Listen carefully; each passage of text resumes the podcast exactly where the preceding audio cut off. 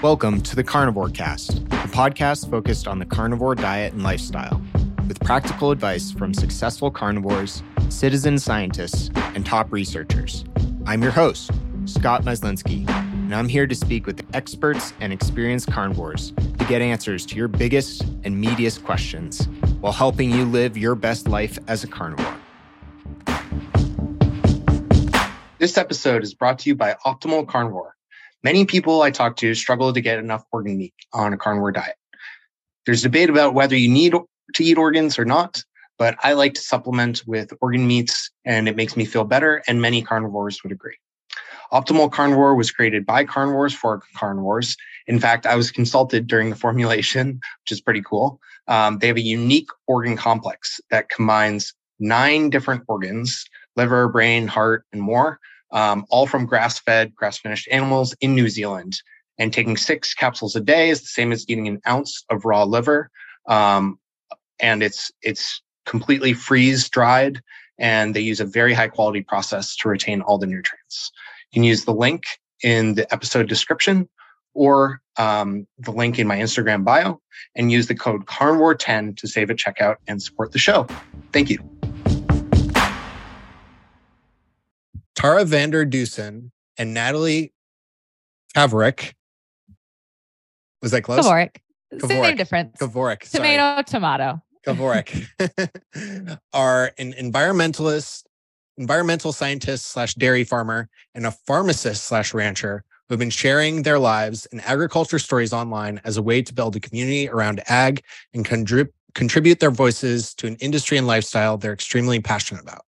They're the host of Discover Ag, a podcast and soon to be docu series that pioneers conversation around relevant and trending topics in agriculture and reconnects us back to the hands that feed us. Welcome to the show. Thanks for having us. Yeah, We're excited. Thanks, thanks, for coming. Thanks for taking the time. Um, so yeah, I'd love to hear kind of each of your stories, like what brought you to agriculture and the world of farming and ranching. Yeah, so I'll start Tara here. Um, I'm actually a fifth generation dairy farmer. So I grew up um, on my family dairy in eastern New Mexico and ended up marrying a fifth generation dairy farmer. And so we dairy farm now with his family and our two daughters. Um, my like role on the dairy is a little bit unique. I actually went to school to be an environmental uh, scientist, so I do all of the um, environmental consulting work for our dairy and for my clients' dairies. So anything from manure management to um, water conservation, just kind of all of that, the environmental side of the dairy. Um, and about seven years ago, I started kind of sharing online just my day to day life um, on Instagram and it grew into you know a platform that i never expected and ultimately led me to meeting natalie online uh, where we over the last year and a half have um, grown our business and our podcast discover, discover ag so, like Tara, I was born and raised in agriculture. I actually grew up in Southwest Montana. So, I am a Nebraska transplant, which is where my husband and I ranch now. We have a cow calf operation um, and some other things, but we mostly do cattle. So, um, not, mo- I think most people think of Nebraska as corn and crops, and we do not farm. We are just pretty much heavy on the livestock side. Like Tara, um, I started sharing online about five years ago. I also worked part time off the ranch, which is pretty common in agriculture, I'd say, for one of the spouses to have an income not drive to, you know, tied to the operation. And so I worked as a pharmacist. We had a small critical access hospital um, uh, located in the small town I live outside of. And so I did that for about two years, um, three years actually. And then I ended up stepping away from that so that I could kind of go all in on, like Tara said, kind of what we do online, sharing about agriculture with our podcast um, and then our personal platforms too. Yeah, that's awesome. And can you talk a little bit more about the podcast? What was the impetus for it? How did you two meet? And kind of what is your goal with that?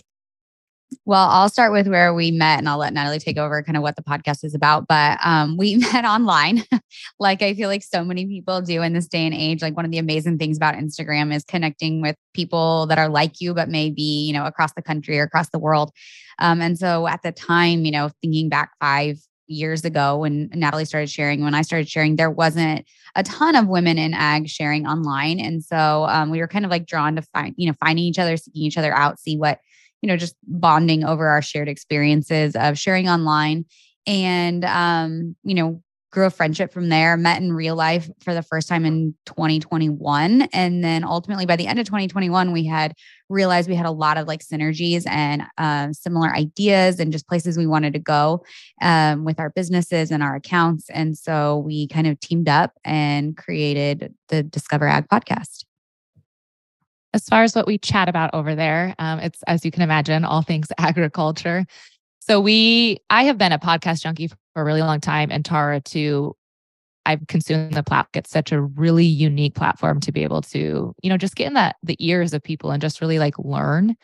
But I never imagined starting one. Uh, Tara and I, so it kind of happened serendip- serendipitously, but we found out really quickly that if you're going to have a podcast, and Scott, I'm sure you will attest to this, you have to be extremely passionate about what you're going to be talking about, you know, week after week after year, year after year after year. And so we started out kind of, you know, one thing Tara and I have built together is a different business called Elevate Ag, which teaches producers, farmers, ranchers to do what we do, which is share online, effectively share their ag story, you know, use social media as an effective marketing tool for the agriculture industry and that's actually how our podcast started was pairing it with that. And then we realized that while we're, you know, have a lot of knowledge in that area, we're much more passionate about just kind of using our voice um, to share about agriculture, talk about things going in the industry, and just kind of be thought leaders about different things that are happening in agriculture and also kind of bring it to people who may not be familiar with it so we that's it kind of evolved. If you scroll back you'll see old episodes that don't really make sense with what we're doing now but what we're doing now we're really passionate about. And basically we just take kind of trending things that are happening in the ag and food space and then we give our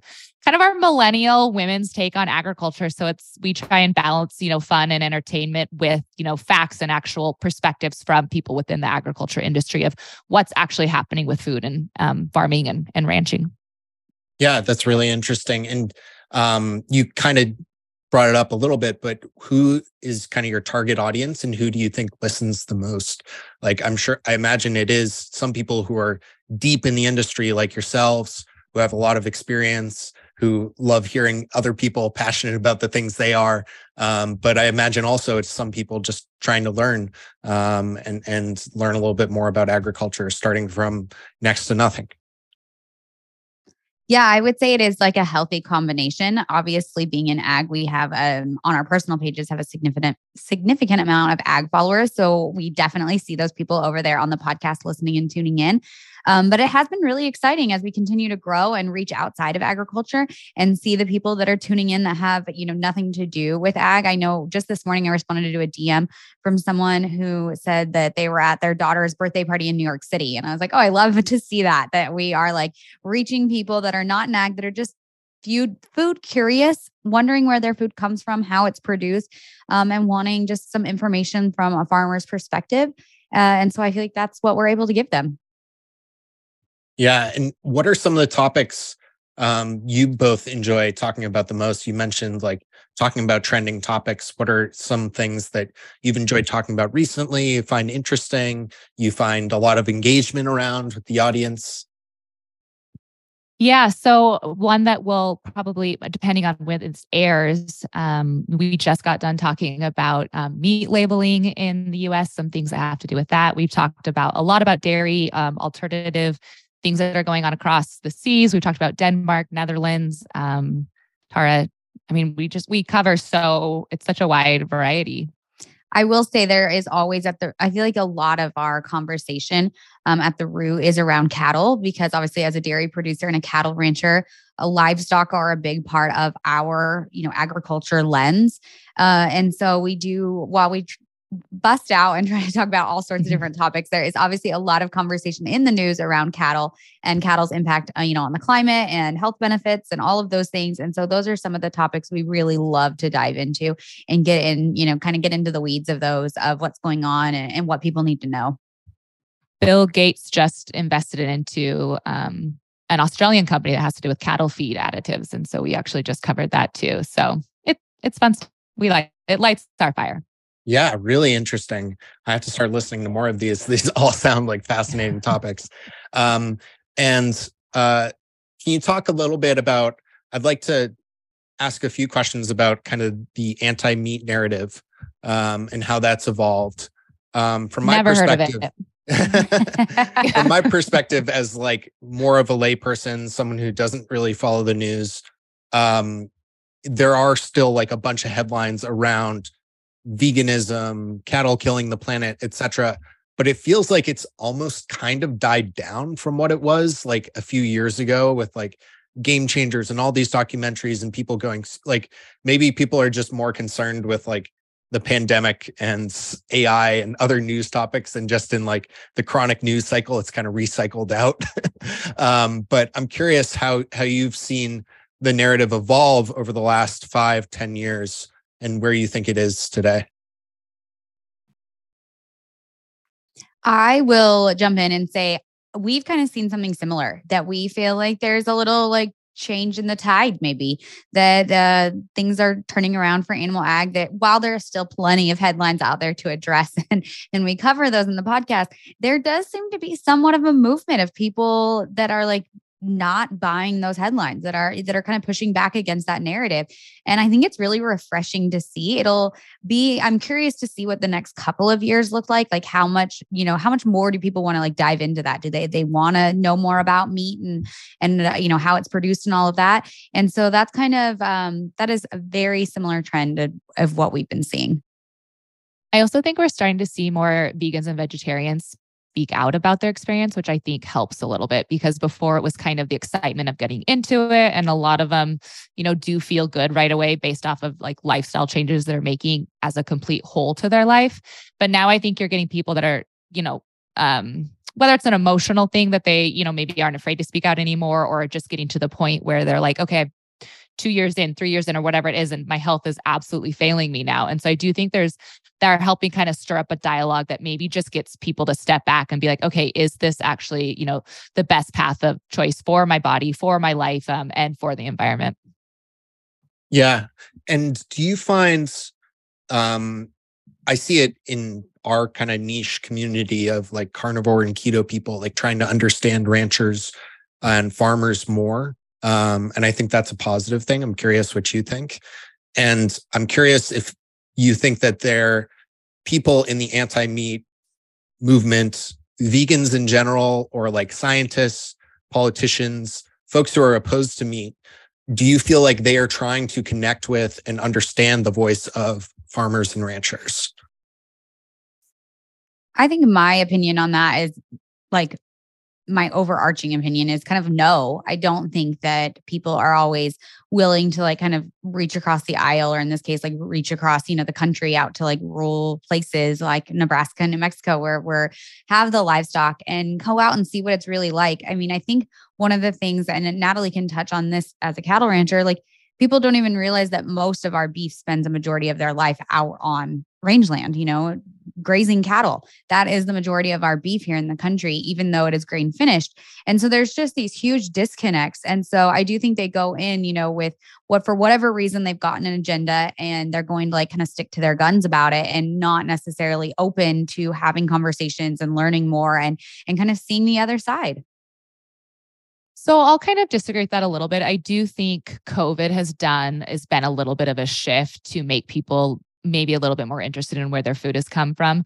You mentioned, you know, the pro meat diets. And I do feel like when I tune into those podcasts, I will hear um interest in because most of them are trying to source, you know, the best. If that's what they're eating solely, a lot of them are going to be trying the best source of what they consider in their mind or questions around like what's the best source of meat we can you know provide or you know get source for our for our family and so i do think they are trying to connect more with ranchers. I do think they're trying to source, you know, from locally or maybe, you know, direct to consumer beef companies. And with that, I do think comes like getting to know the rancher more, maybe having awareness around, oh, okay, connecting with the, the person or the behind the food source. Um, as far as the opposite side, I feel like in my personal opinion and i think this is actually part of the changing shift trends as you mentioned you know like politicians or celebrities or bigger names like wanting to reach out I don't know if they ever truly stood behind those, you know, that diet or that lifestyle. Sometimes I wonder if they just knew it was what was like trending isn't the right word, but maybe like what the mass consumers were interested in. And I feel like they some people take advantage of that and just position themselves to like stand behind that or use that in their verbiage or stand behind that you know, headline or tagline. And then, you know, now that that's maybe trending in the opposite direction, will they be reaching out? No, but I think that I think they just like aren't caring as much either way anymore. It's kind of like, okay, what's the new thing that I should get behind in support of, you know, the mass the mass consumers or the public that's going to care about what I care about. I'm actually really glad Natalie broke that into two groups because I do agree with you there. I think like the politicians, Natalie and I share a lot about how sometimes like the shareholders of big companies have one opinion about how they want to see food and and different things, ingredients move. And like people buying products feel a different way. And so I do think that the average consumer probably as Natalie mentioned because of COVID does have more of an interest in food. It's but it's more like the policymakers or you know the shareholders of companies that I think might still be out of touch with the food industries. Yeah, it's interesting. And um I want to talk about some of the biggest myths you see. And I think one small one we can start with. This one's a little more niche. Uh, but Natalie, you mentioned um, people on like pro meat podcasts talking about getting what they think is the best source of meat. So I want to dig into that. What did you mean by that comment? I think I know what you mean, but I'd like to hear what you what you were thinking there. Yeah. So um, your listeners may or not be aware of, you know, the sort of regenerative agriculture, or um, and I think underneath that falls like grass-fed beef versus grain-fed beef. Um, I am not against the word regenerative agriculture. I would say that that's what we practice here at our operation. Um, I just think it there's a, a, spectrum of it. And I think obviously the more we talk about it and the more we have dialogue and conversation around it, you know, the more we become aware of it. My biggest fear with um, people using the word regenerative agriculture is that it it's a yes or no you know that people would look at our operation and say you're well you're either you know regenerative and you're doing it um, you know what we think is the best um, or you're not and uh, you recently you have you interviewed jeff smith he's a colorado rancher I really admire him. He's talked, he went on the Meat Mafia Boy podcast, and I felt he did a really good job of explaining, you know, that the soil in Nebraska is going to be different than the soil in Nebraska, going to be different than the soil in Georgia. And so you know the rainfall in uh, new mexico is going to be different than the rainfall in you know uh, washington you know whatever it is all these different things that we take into effect as ranchers um, it's going to be different everywhere and so this idea that regenerative ag is a simple definition or a one size fits all or a yes or no just really isn't true um, you know our job as ranchers is to make the best choices for our operation based off all the different things um, to be regenerative. And so I do, I'm happy people are using it and tuning more into it and um, getting interested in it. I just, I just, some fear comes with it um, about the term. As far as getting into like grass fed versus grain fed, it's kind of like, I mean, we can go down that rabbit hole if you want, but I think there's a lot to be said about it. Yeah, and and I've had Jeff talk about it too. He's actually been on the podcast like four times. Uh, he's a he's a good friend from Colorado Craft Beef, um, and others. But yeah, let's let's talk about it again. Um, I think it's it's something that's a, a common myth that people don't fully understand. Like those terms are used very um, liberally: grass fed, grass grass finished, grain fed. Can you talk about some of the differences there and why grass finished um, beef may not always be, um, or, or excuse me, why grain fed beef or grass finished beef uh, may not always be more um, environmentally friendly or healthier or even viable um, in certain circumstances. Yeah, so there's a lot of places we could take this, but I feel like the first place my mind goes, you mentioned like environmentally friendly. Um, the carbon footprint from for beef from a feedlot is actually lower than grasslands, which I think points to how complicated this issue is. That you know we we set these co- uh, climate goals and these you know carbon goals, and in actuality, it's such a more complicated system than that. You know, there's benefits of having cattle grazing on grasslands that has nothing to do with the CO2 emissions it has or the methane emissions. It has to do with the biodiversity and, and the benefit that cattle play to these marginal, you know, grasslands um i think then you know it gets into that a lot of our cattle as we already stated like are out on grasslands spend a majority of their life on grasslands before being finished in a feedlot um, and then another thing that Natalie and I have covered on the podcast before is, you know, uh, the amount of beef that we import that is um, grass fed and grass finished um, comes from New Zealand and Australia and different countries where the climate may be more suitable to having grasslands than you know the entire United States. Um, Natalie mentioned differences between countries or sorry between states. New Mexico, And we talked before we got on the podcast, you've been there. It is not exactly known for its like rolling green hills where we're able to graze tons and tons of cattle. It's pretty limited, pretty sparse land. So there's just inst- instances where providing cattle with a different feed source can be actually beneficial. Um, like from the dairy side, um, on our dairy, we're able to feed cattle a number of different byproducts that would otherwise end up in landfills. Uh, and so just because it's not grass doesn't mean like it's bad. You know, we work with a nutritionist to plan their diets, make sure they're getting a well balanced meal. They still get grasses, even though they're in um, pens and corrals. Uh, and so it's just a more complicated system, I think, than most people realize within beef and dairy. One thing Tara and I really stand for is food choice. Um, and so if you were to look at, and kind of what Tara is saying is if you're to look at, you know, grain finished, grain, um, yeah, uh, grain finished versus grass fed, um, it's a spectrum, right? There's pros and cons to each. And I think at the end of the day, um, we're probably in agreement with a lot of your audience that meat is just one of the healthiest, most nutritious things we can put in your body. And so I feel fortunate that we have the option for people who care about having, you know, the the pros of grass fed that they can source out and and do grass fed, and the people who care about maybe the pros of, you know, grain finished and choose that for their family have the option to, you know, go out and source that. And so I think at the end of the day, the most important thing when we step back is that we're just getting meat in the diet.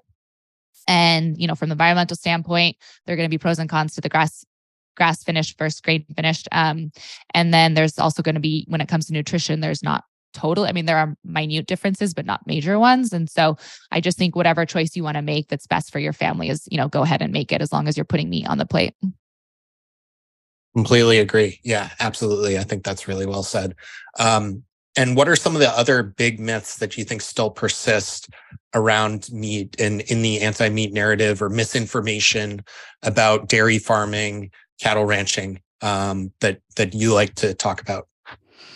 One of the ones that Natalie and I love to talk about is kind of the word factory farming. Um, I feel like that word gets thrown around a ton when in reality, um, I'll let Natalie cover the beef side, but on the dairy side, 98% of all dairies are family owned and operated.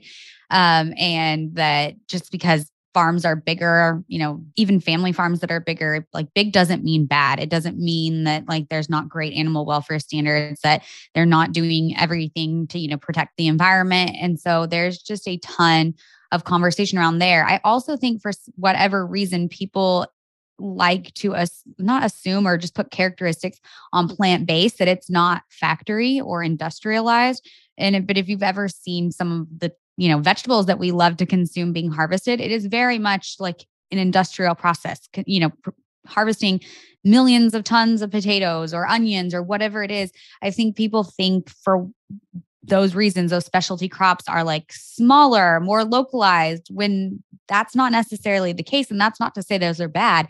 I just think that there is like a disproportionate emphasis put on factory farming for cattle compared to other pieces of the ag system. Yeah, Tara said it best when she said that often when we think of our food, we think bigger is badder and smaller is better. And that's just not the case. There could be a really large operation that is doing a better job than a smaller operation. And there could be a smaller operation that's not managing their cattle and they're actually, you know, eating up their grasslands and doing a worse job than the the larger one. And so I would love if I could see our food system move away from that narrative that, you know, bigger is bad, uh, you know, machinery is bad. I think we all still have kind of that idyllic picture of like the old red barn and a farmer out hand milking. And I just don't understand why that's more appealing than like maybe having, you know, technology involved where it's made it more safer and it's more regulated and controlled. And, you know, whatever that technology brings, it's like for some reason I feel like in every other sector in the United States, um, or and I guess maybe, you know, in any nation, you know, technology is always seen as like a good thing, welcome to the industry. And when it comes to food, for some reason, I feel like it brings so much fear around like what that does to the food. And it just doesn't make sense to me.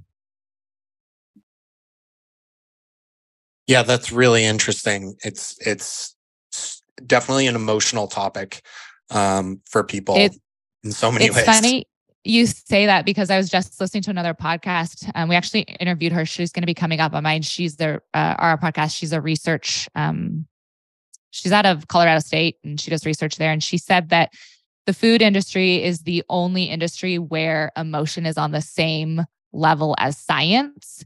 And I think mm. that's really interesting because it's so mm. true that um, a lot of times science rules everything. But for some reason, when it comes to our food or the environment or whatever it is, it's like emotion has just as much weight as science, which makes it really, really hard when you're coming at things from like a science point um, yeah. to combat the emotion. Yeah. How do you, how do you both like to deal with that when people come to you and they're very emotionally charged about a topic surrounding um, farming, ag, ranching. How do you how do you think about that? Um, so I feel like there's like two different types of people. There's the people that have an agenda and don't really want an answer. They don't aren't looking for an answer. They're coming to your page to just leave a comment and kind of give their two cents. And then there's the people that genuinely have a question. And so I feel like kind of figuring out the difference, like spotting the differences between those. And then I feel like when people have a genuine question, a lot of times the root question really is like all the same. It's like that they want to know their food is safe, right? They, they, they want to know it's nutritious. And so I feel like kind of stripping it of its emotion and getting down to like what the actual point is. And then trying to come back, you know, like warm and welcoming to questions. I think as farmers and ranchers, we can come off really defensive, and the internet doesn't help. You know, text never, you know, lots is lost in text messaging and, and not having audio and um, emotion in there. And so trying to come back like fairly open to having dialogues with people. Um, and so I, I just, I think there's, you know, you have to take each comment as it comes and then kind of go into it with that attitude. And do you feel like there, um, Tara, like specific myths to dairy um, that you hear a lot about? I know Natalie's probably laughing because we talk a lot. Like dairy gets hit, I think, even harder than beef a lot of really? times. Interesting. Yeah, I think um, dairy it, it definitely is like a, a more targeted part of animal agriculture beyond even beef um, and cattle ranching. Um, there's a lot of misconceptions about dairy. Um, some like off the top of my head is like, you know, antibiotics in milk. Like there's no antibiotics in any milk on the shelf. Like it's tested to the parts per trillion. And no matter how many times you say that, like you still get that question, that comment. Um, some of the problems I feel like we've kind of created, um, like the RBST, like no milk on the shelf in the United States has RSB, RBST. It's no longer like it's outlawed. Um, and even before it was outlawed, like I think it was something like 98% of farmers didn't use it. Like it was very, nobody was using it. Um, and so, you know, that was like kind of like a self created problem, I guess. We started using a product, consumers didn't like it. So we stopped using it. It's pretty much as simple as that. And um, so those are some of the big, you know, I feel like targets as far as the actual product goes. And then from there, it's, you know, breaks down into conventional versus organic, grass fed versus conventional, like similar to um, beef. It's really interesting you bringing up the um, RBST. Um, so my wife and I have this this joke that we make. It's like a stupid joke, but like when we buy produce from the store, and you know sometimes you get like fruit that's just like massive or like zucchinis or something, and you're like, oh, so we'll say to each other like, wow, look at these all natural zucchinis. Like making a joke that like clearly they're they're not. But then i was thinking about that yesterday i was like what does that actually mean? Like the word natural it's this buzzword that people are obsessed with. But like you know if you get say like a turkey leg from the store and it's clearly like or or chicken breasts and they're huge right? They're they're clearly there's something different than these chickens than like the average chicken that evolved however many years ago. But maybe they've just been selectively bred that way or maybe they they are using hormones to grow the chicken but like is that necessarily a bad thing? So i guess how do you think about some of those practices that make like like create more food um, and people having this attachment to natural yeah i think people do have a big attachment to the word natural. And I always laugh because I'm like, arsenic is natural too. And it's wiped off, wiped out plenty of populations. Um, but like if you think about where corn came from, it like just you could use any vegetable actually, or any like we have selectively bred lots of things to provide more food. A banana, if you look at the origins of a banana tree, it does not look like our bananas do today. Um, and that's going to be across the board because of you know selecting the breeding patterns. I you brought for me when you bring this up, it it sets me into the whole kind of territory of food labels, which Tara and I will joke all the time on our podcast that like food labels, you can't live with them and you can't live without them. You know, it's like, what would a world be like without them? But the world with them right now is just extremely confusing and overwhelming. Yeah. And I don't, so there are labels that I don't even know. I, I mean, I obviously source beef from our own cattle ranch. And so I'm not shopping in like the protein sector a ton. Um, but the other day I picked up chicken in the store and there was a couple labels on there that I was like, I don't even know what this is talking about. Luckily, because I'm close to my food source, I don't fear my food source, you know. So I was like, well, these labels are probably, you know, or who knows what was behind them, but they didn't instill fear in me. But that it makes me just, you know, empathize for the people who aren't as close to their food source. And so they do fear have questions about it because i if i didn't i probably would be like this i probably would have walked away from the meat sector without it because i was like these labels whatever you know they just they weren't helpful. They were confusing and scary. And so i always just like to you know encourage people that the closer you can get to your food source the more you know about your food source the less fear you will have about it. Whether you actually understand what the label means or recognize it as just like a gimmick you know like oh that i you know, whatever that says, whatever that means, I know that, you know, chickens don't have the hormones or the milk doesn't have the RSBT or whatever it is, because I know that. And whatever this label is trying to invoke in me, you know, you're not going to fall for it. Yeah, that's a really good point about invoking emotions through food labels. I feel like in a lot of ways they are manipulating people's emotions. Um, like even like the whole it's still going on, but years ago, like labeling everything gluten free, like this is gluten free water, this is gluten free chicken breast. like you're just trying to capture people's like, uh, it's um oh what is the term for it? It's like green something. Um, greenwashing. Greenwashing, exactly. Yeah. Yeah.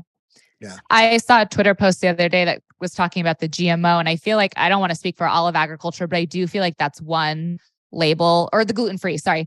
Um, well, even GMO too, because they'll stick that label on things that can't even, I mean, don't have GMO at all to begin with either. Um, same thing like you said with gluten and so there when you're in agriculture some there are people that are like i specifically shop for products that don't have that label on it because i feel like it is greenwashing like it's totally misappropriating you know the use of it um and they just don't really stand for it again because they know the food source and they kind of understand like what that like sure it's gluten free, but it was never, you can't even have gluten in it. You know, same thing for GMO. Sure, it's GMO free, but there is no even GMO source of that, you know, possible on the planet. And so, like, why is the label on there? Like, what's the point? Um, on the flip side of that, the co-op that we send our milk to is a part of the co-op that started Fairlife Milk, and it I I at some point I don't know if it still does, but I feel like there was a gluten free like label on the milk, and we were like, we kind of fought back on it and we're like, that's ridiculous. We don't need a gluten free label on milk. And they were like, if you saw the emails we got, you would see why we added that label. And it was kind of like, okay, so if you don't have it and people mm-hmm. aren't aware, are you going to be like missing out like on marketing opportunities? So it's it's like a double-edged sword that it's ridiculous, but at the same time, if people don't know, they don't know. I actually had that exact conversation with the direct to consumer beef company because they're like, I feel so silly saying like no antibiotics ever and like whatever, you know, all natural, like whatever their three other claims were. But they're like, every other direct to consumer that we're competing with has those labels.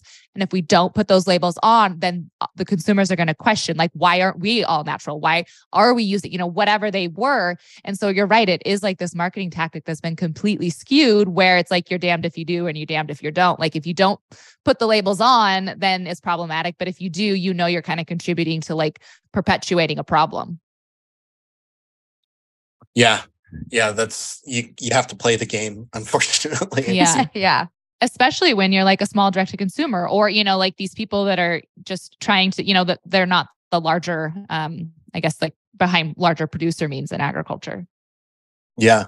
Do you feel like direct to consumer the move to more direct to consumer and like the pandemic has been helpful for ranchers or operations that want to like start up and sell in that way or do you think um it hasn't really benefited them and it's more so benefited like larger operations No, I think it's beneficial. I definitely see more people, more operations getting into it. That's actually how I started online was I had launched a direct to consumer with my friend.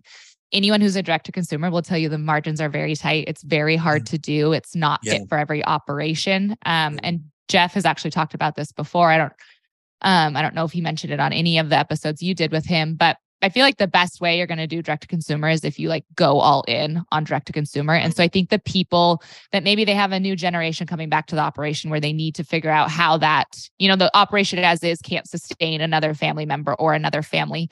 Well, maybe if they had direct to consumer, it could. And so I think options like that where they go really gung ho into it. Yeah it works for them and it's been a benefit.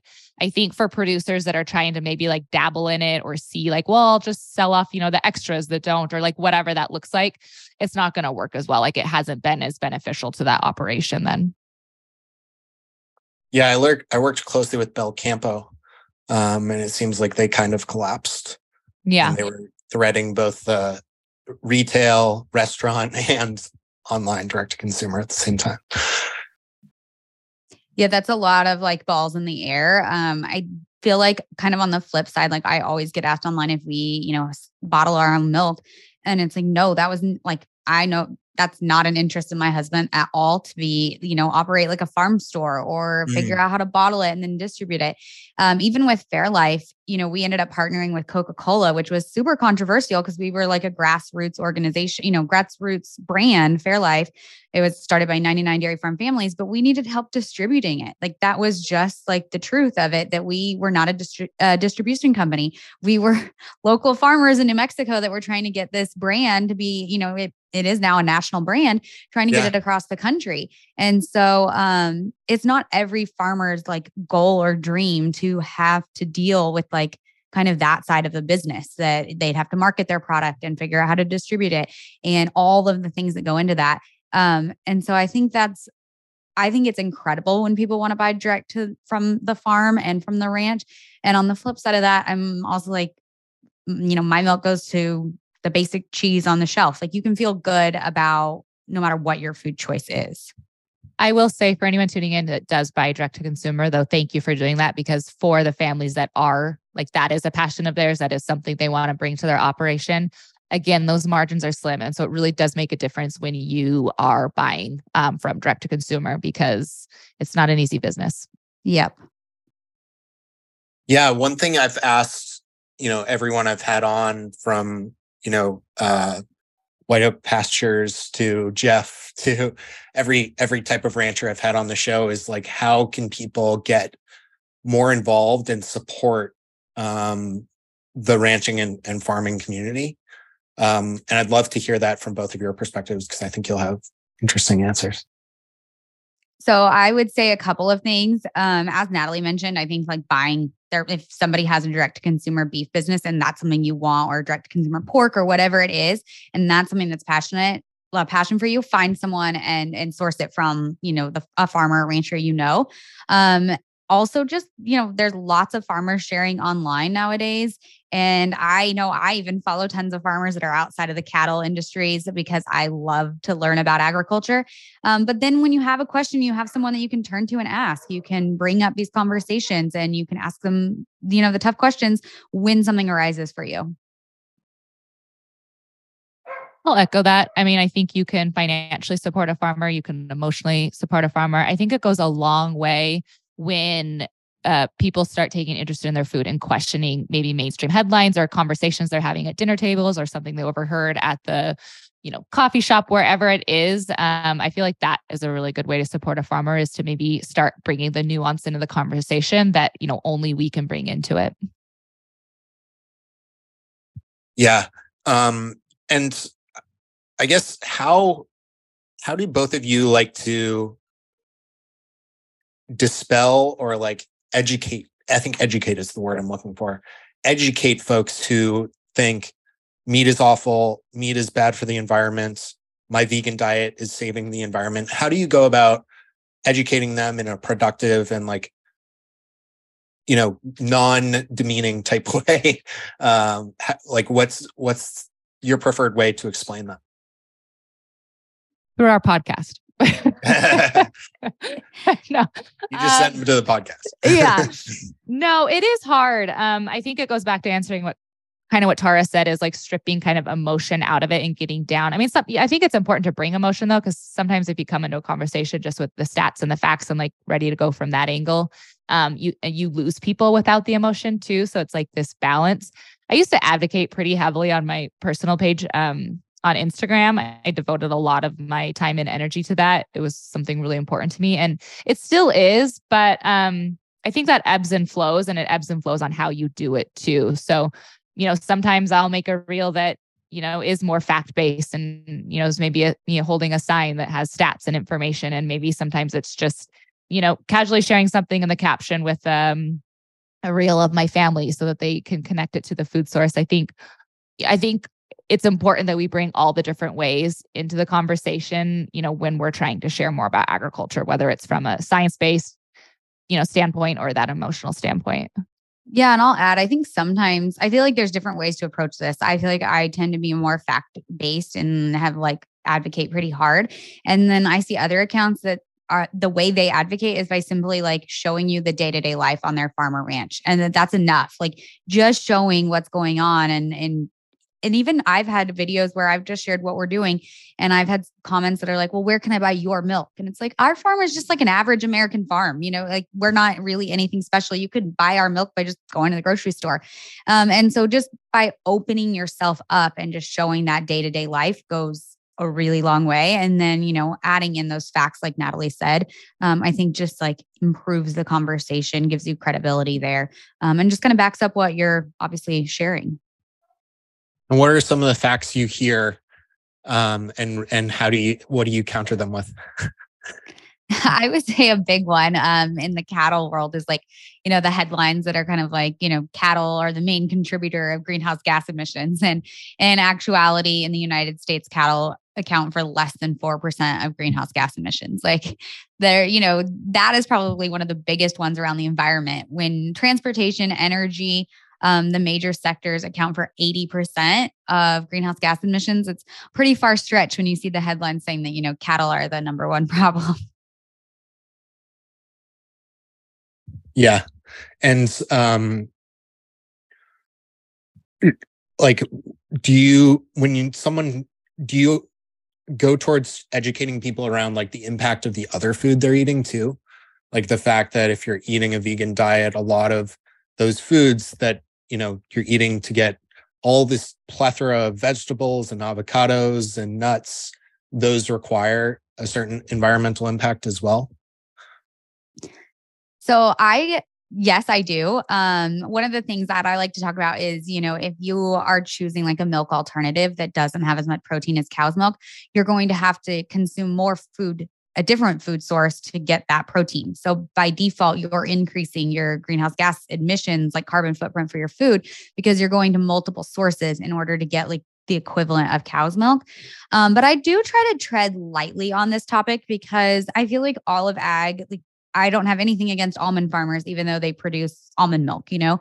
And so I do think that we do have to have these comparison conversations because there is this like myth out there that like you know cattle cattle use all the water and cattle are bad. And it's like all food uses water resources you know has an impact on our environment. And um, so not necessarily trying to pit one against each other just having like a frank conversation that all food uses natural resources yeah, like Tara said, I think it can be tricky because when you're in agriculture, um, the last thing you want to do is like slam down another sector of agriculture. It's kind of the same thing when it comes for me and like my cattle out grazing. You know, I could say how much more beneficial that is than like the row crop farmer, you know, that's maybe creating the soy that goes into the soy burger they're eating. Um, but at the same time, like I agriculture isn't big enough to be against agriculture and so if my platform is going to be like slamming down you know another way that we operate to get food into the house you know homes across the nation and, and across the world with exportation um that i'm not doing you know i that just can't be my sole stance um like Tara said, I think it's important to ha- have that part of the conversation. Unfortunately, you know, agriculture understands that it's like trying to get the everyday consumer that is a little bit removed from it to to like look at things with that broader lens. Um, but it always makes me a little bit uncomfortable if I have to like point out and blame other sectors, you know, because it's just there are pros and cons to our food system, right? So yeah. the people that are doing it at scale, that's what gives us the affordability. That's what gives us, you know, the um the ability to have it fast and quick and at large scale. Um, and so we just it's it's hard to point fingers and say they're doing it wrong we're doing it right because we have to put food on the table at the end of the day and it's going to take a bunch yeah. of different ways to do that. Yeah. Yeah. I, I i appreciate that. I think you're doing the right thing by not pitting different parts of the agricultural community against each other. Um, it's only going to result in more negative things Right. Which is why going back to like grass fed versus grain fed, I'm always like, just it, you know, it doesn't matter. My family, you know, we're conventional. So we'll finish um like my the beef we raise here will go into, you know, the beef supply chain. It would go into a feedlot and then eventually into restaurants or grocery stores. Um, but that doesn't mean that I'm not for. I have so many friends that are doing grass fed finish, and I'll direct every single person I can to them to do that DTC from them. Um, you know, it's not, it's just not better or worse. It's just different. Yeah. Yeah and um, I forget what I was going to ask. Um, oh, around around the idea of um, one thing I hear people say a lot is like, but the world couldn't um, sustain everyone eating this amount of beef per day. Um, what do you what do you say to that? Like the idea that there is a limit on the amount of um, animal animals we can produce and eat because of like the amount of land or the amount of resources or water that people think we need um, to create a ecosystem of animal agriculture. Oh, Natalie, I was going to let you take that one. That's okay. Yeah, I can take it. Um, so I guess when I this gets brought up, there's two things that come to mind for me. One is that ruminants are actually the only thing that are adding to the food system. Um, and that is because they are taking, they're upcycling essentially. So they're taking grass, things that, you know, we cannot consume as humans, um, byproducts. They're taking up actually 86% of what we feed cattle is non edible to humans. So not only are they, you know, taking that, that food source out of, um, you know, landfills or, you know, not going anywhere, um, they're turning into food. So they're actually adding to the the food um, system, I guess, as a whole. Um, as far as like, you know, arable versus non-arable land, um, the people documentaries love to talk about how, you know, cattle are using, you know, whatever large percentage of the land it is. Like, we're giving that all the way to grazing animals. And if we just took it away, then, you know, what whatever they want to do with it we'd be able to. But there's a they always leave out that the cattle are there for a reason. It's because that's the only thing that land can be used for. Um, you know, it's either too rocky, too steep, too hilly. There's not enough water, like whatever it is. You know, our ranch is a really great example of that. We're in an area known as the Nebraska Sandhills, and if you follow me on my personal page, you'll see this summer that I'm out on horseback moving cattle in an area that could not be planted. Like we could not put crops there. You could not grow anything there. The sand, it's called sand hills because the soil is actually sand. So it's not really great for growing. But what it is great for is cattle. It is phenomenal what cattle have done to our ecosystem in the Nebraska sandhills. And so I think that's, you know, those two points are what I bring into the conversation is that cattle are actually upcycling and then they're turning that grasslands that couldn't be used for anything else into um, beef that we can eat. So you're saying you're not growing avocado trees in Nebraska, Natalie? no, I don't want to switch anytime soon. My green thumb is not very good. Yeah, I think that that is a big part of the conversation. Also, ruminant animals are the only animals that actually make protein. I know Natalie said like that they're contributing to our food system, but they are the only like organism on the planet that actually makes protein, which is obviously a really important piece of this entire conversation from a nutrition st- standpoint. Probably one of the reasons we all love beef and dairy so much is that, you know, those nutrients that we have to get from them. Um, and so I think that that that piece has to be there as well that nutrition side of things we can talk about sustainability and all of these things but we ultimately need to be getting nutrition to live you know our optimal lives that's one thing yeah. Tara and I've been actually talking a lot about is like on this quest for sustainability as a nation, are we, you know, losing the nutritional standpoint about it? Like where are we positioning mm-hmm. ourselves um, nutritionally in this quest for sustainability? Yeah, absolutely. I think that's something folks in the carnivore community do well is talking about, you know, you're creating a lot of suffering and disease by denying people um, access to to meat, bioavailable protein, bioavailable nutrients, um, and you know there's interesting research that um, infants and babies who aren't exposed to adequate levels of vitamin A and other nutrients that you'll find most commonly in meat um, are more likely to develop autism or things like that. So it's it's kind of like this ethical creates another ethical dilemma of like, is it really right to deny us, you know, a proper life um, by eating vegan or whatever?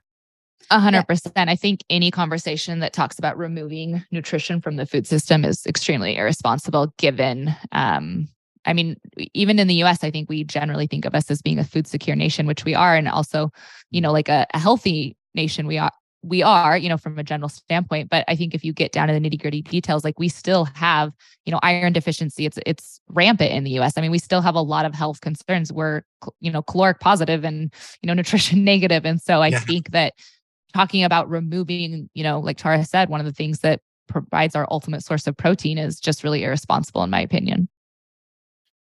Yeah. Well, this has been fantastic. Thank you both for coming on, Natalie and Tara. It's Great to meet you both, hear more about you. I have a lot of listening to do. um, really excited to dig in more to the podcast.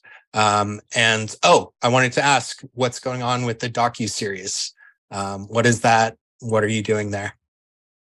Yeah, so we in the fall filmed um, our pilot episode of our docu series, and it is you know kind of conversations like this where we were able to go out to a farm, um, ranch, all sorts. You know, each episode we'd be focusing on a different commodity, a different crop, a different sector of agriculture, uh, and be able to talk with the farmer and really bring that to people. I'll get their questions answered, see what it actually takes. Um, in this pilot episode, we cover cotton. So, what does it actually take to get you know from a seed in the ground to the cotton that we wear and use every single day? What are the challenges those farmers face? What are the exciting opportunities that maybe are coming up for them? Um, how has the industry changed over the years? years. And um, so more to come on that, but we're in a really exciting place with that. Cool. And where else can folks find you? I'll have links to everything in the podcast show notes. Well, anyone tuning in um, is probably a podcast person. So we'll first and foremost just direct you over to our podcast, Discover Ag. And then from there, you can probably find us anywhere um, too. But our, for anyone listening who wants to know right now, um, our two main social platforms are Instagram and so the podcast and Instagram. And so Tara's at Tara Vander Dussen and then I'm at Natalie Kovarik. Awesome. Well, thank you both very much for your time today. It's been an absolute pleasure and uh, can't wait to share this with folks. Thank you, Scott. Thanks for having us on. This was fun. If you enjoy the show, please consider supporting the Carnivore Cast on Patreon. By becoming a patron, You'll help us reach more people and continue to create content on carnivore. There are also exclusive perks available such as private Q&As, consultations with me, and more. Become a supporter at patreon.com slash carnivorecast. Check the episode description for the link. Thank you, and I'll see you there. Thank you for listening to this episode of the Carnivore Cast. If you enjoyed this episode, please review on iTunes. It really helps us out. And share it with a friend. What questions would you like answered, or who would you like to hear from in the carnivore research community? You can find me on Twitter, Instagram, and Facebook at CarnivoreCast or go to carnivorecast.com. You can also email me at info at carnivorecast.com. I'd love to hear from you. Until next time, keep it carnivore.